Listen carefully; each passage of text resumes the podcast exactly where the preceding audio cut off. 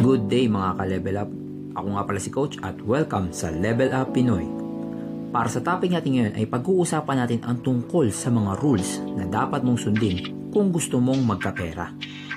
At kung interesado ka sa mga paraan para maabot ang financial freedom, ay siguraduhin na mag-subscribe sa channel na to at i-click ang bell icon para hindi nyo ma-miss ang mga susunod pang video tungkol dito.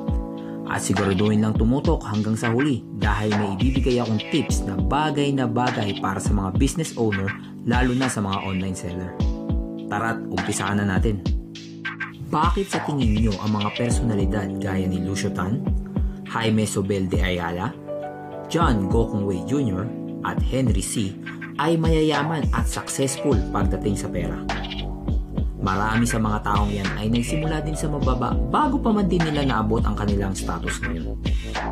Dahil yan sa meron silang nalalaman at naiintindihan pagdating sa pagpapaunlad ng buhay na marami sa atin ang hindi alam, kundi naman ay iba ang konsepto nila dito. Ito ang rules of money na simula ngayon ay dapat na nating malaman. Huwag na nating palagalin at pumunta na tayo agad sa rules of money number 1. Ang pera ay resulta lamang. Ngayon isipin nyo, paano kayo kumikita ng pera? Malamang marami sa atin ay galing yan sa regular na trabaho mo. O pwede din naman na business owner ka. Ang pera na kinikita mo ay base sa resulta ng ginagawa mo o tinatrabaho mo. Dahil dyan, kung gagalingan mo sa trabaho, ay dadami ang pera mo. True bonus o pwede din namang promotion.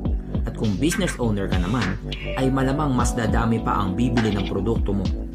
In short, mas mataas ang value, mas maraming pera.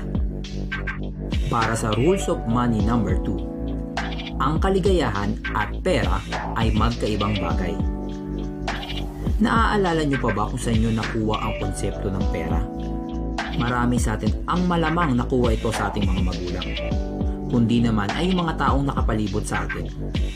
May isang konsepto ng pera na hindi ko makakalimutan. Ito yung kasabihan na hindi mo kailangan ng maraming pera para sumaya. May nabasa akong isang article na tungkol kay Frank Cardone na isang multi-millionaire personality na nagpasikat ng paniniwala na ang pera ay walang kinalaman sa iyong kaligayahan. At may point siya. Ang sabi niya, pwede kang maging mahirap at hindi maging masaya gaya din ng pagiging mayaman at hindi masaya. Pwede ka ding mapagbigay, mapagmahal, at mabuting tao habang ikaw ay mayaman. Meron ding mga pag-aaral na nagsasabi na ang pagkakaroon ng maraming pera ay malaki ang maitutulong sa iyong kaligayahan. Bakit kamo? Siyempre, pag marami kang pera, marami ka ding option. Madami kang magagawa kung madami kang pera. Depende na lang yan kung saan at paano mo yon gagamitin. Rules of money number 3. Ang pera ay kailangang gumalaw. Sa tingin nyo, sa bawat minuto na dumadaan, gaanong kadaming transaksyon ng pera ang nangyayari sa paligid mo? Malamang napakadami, tama? At yan ang nature ng pera. May value ang pera dahil pinapagalaw natin to. Kung walang gumagamit ay bumababa o kung di naman ay nawawalan ito ng value. Kung natatandaan nyo ang aking video tungkol sa lifestyle trip, ay diniskas ko doon ang tungkol sa inflation. At isa ang inflation sa rason kung bakit nababawasan at nawawalan ng value ang pera. Ang tip ko sa inyo ay mas makakabuti kung ikaw mismo ay matuto kung paano pagalawin ang pera. Gaya ng pagpasok sa investment, business at marami pa. Alam nyo ba na kapag tuloy-tuloy ang paggalaw ng pera ay may ginagawa itong kakaiba? Nagdadala to ng maraming pera. At dahil yan sa rules of money number 4, ang pagpapaikot ng pera ay nag-a-attract ng mas marami pang pera. Ngayon syempre, nasa sayo na yung desisyon kung gusto mong gumalaw ito papalayo sa'yo o papunta sa'yo. Syempre, mas pipiliin mo ang papunta sa'yo. Sino ba naman ang may ayaw ng maraming pera, di ba? Gusto kong i-share sa inyo ang kakilala kong si Aaron.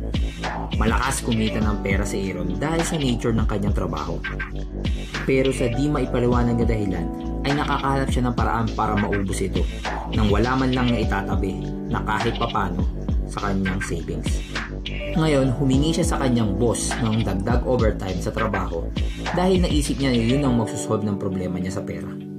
Pero hindi ganun ang nangyari at sa halip ay mas lumala pa ang kanyang paggasta.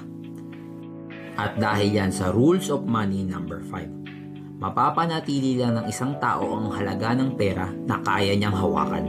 Gaya lang din ng kakilala kong si Aaron, kung hindi niya matututunan kung paano hawakan ang halaga ng pera na meron siya, ay malamang kahit gaano pa kalaki ang kitain niya, ay babalik at babalik lang siya sa dati. Malamang marami na kayong naririnig na storya sa mga lotto winners na makalipas lang ang ilang taon ay nauubos na nila ito at bumabalik sila sa dati nilang buhay. Sila ang best example ng rules of money number 5 nito. At para sa ating huling rule at ang pinaka-inaabangan nyo, rule of money number 6. Kung nasa ng atensyon, nandun ang pera. Malamang napansin nyo na na ang pinakapopular na bagay o tao ay ang nilalapitan ng pera. Ihalimbawa natin ang isang sikat na smartphone na araw-araw at kahit saan ay nakikita mo. Ang kumpanya na may-ari nito ay kumikita ng bilyon sa pagbebenta niyan. O ang mga sikat na artista, vlogger, or YouTubers ay mas malaki ang kinikita compare sa mga hindi popular na tao. So, kung gusto nyong kumita at magkaroon ng maraming pera, ay kailangan makakuha kayo ng atensyon.